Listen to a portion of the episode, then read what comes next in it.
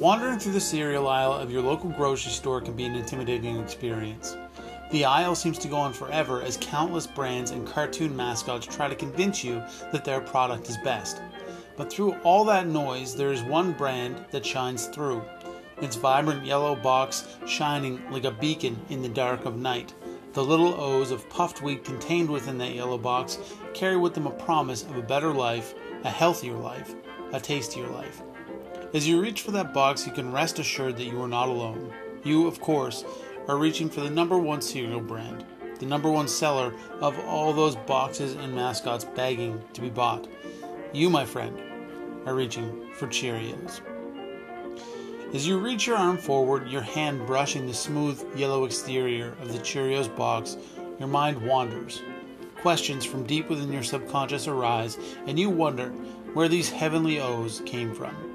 What is their story? Well, today, you'll wonder no more. I'm Chef Ben, this is Food in 5, and this is the brief history of Cheerios.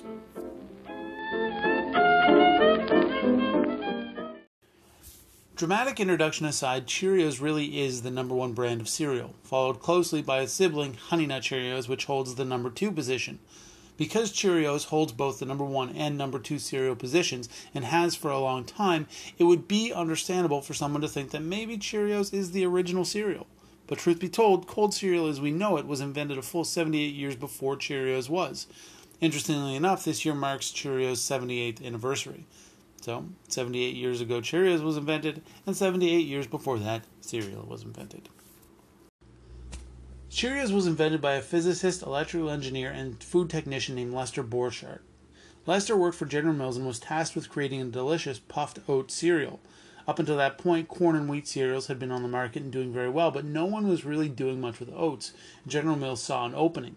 What Lester invented was essentially a high-powered extrusion machine that shot pressurized oat dough out of a gun at hundreds of miles an hour. The speed and pressure caused the oat dough to puff. Though many shapes were tested, Lester and the company settled on the O shape, and CheeriOats were born. That's right, CheeriOats.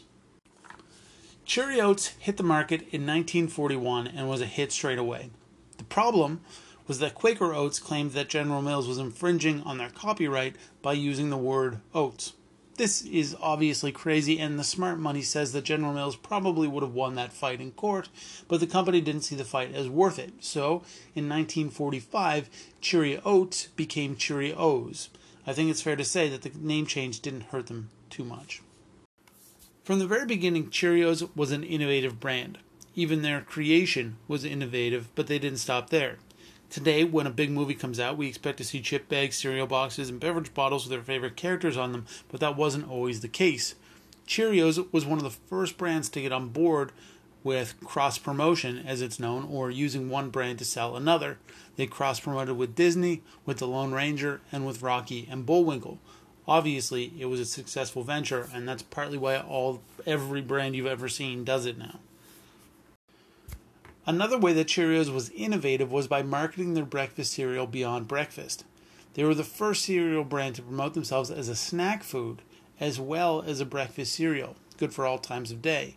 This was way back in the 1940s, and as part of that promotion, they created recipes and got people to create recipes that included Cheerios and other breakfast cereals. And I mean, I'm sure you've seen lots of snacks with Cheerios in them, as well as just Cheerios on their own. With their continuing success, Cheerios decided it was time to branch out, and so in 1976, 35 years after they launched, Cheerios created their first flavored cereal. Now, it would make sense to assume that this was Honey Nut Cheerios, but it was actually a flavor called Cinnamon Nut Cheerios. Don't be alarmed if you've never heard of them.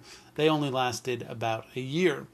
But in 1979, 3 years later, they introduced Honey Nut Cheerios, which, as we know, became a hit in a big way. Now, over time, they released well over 20 more flavors, some good, some not so good, some still around, and some not still around.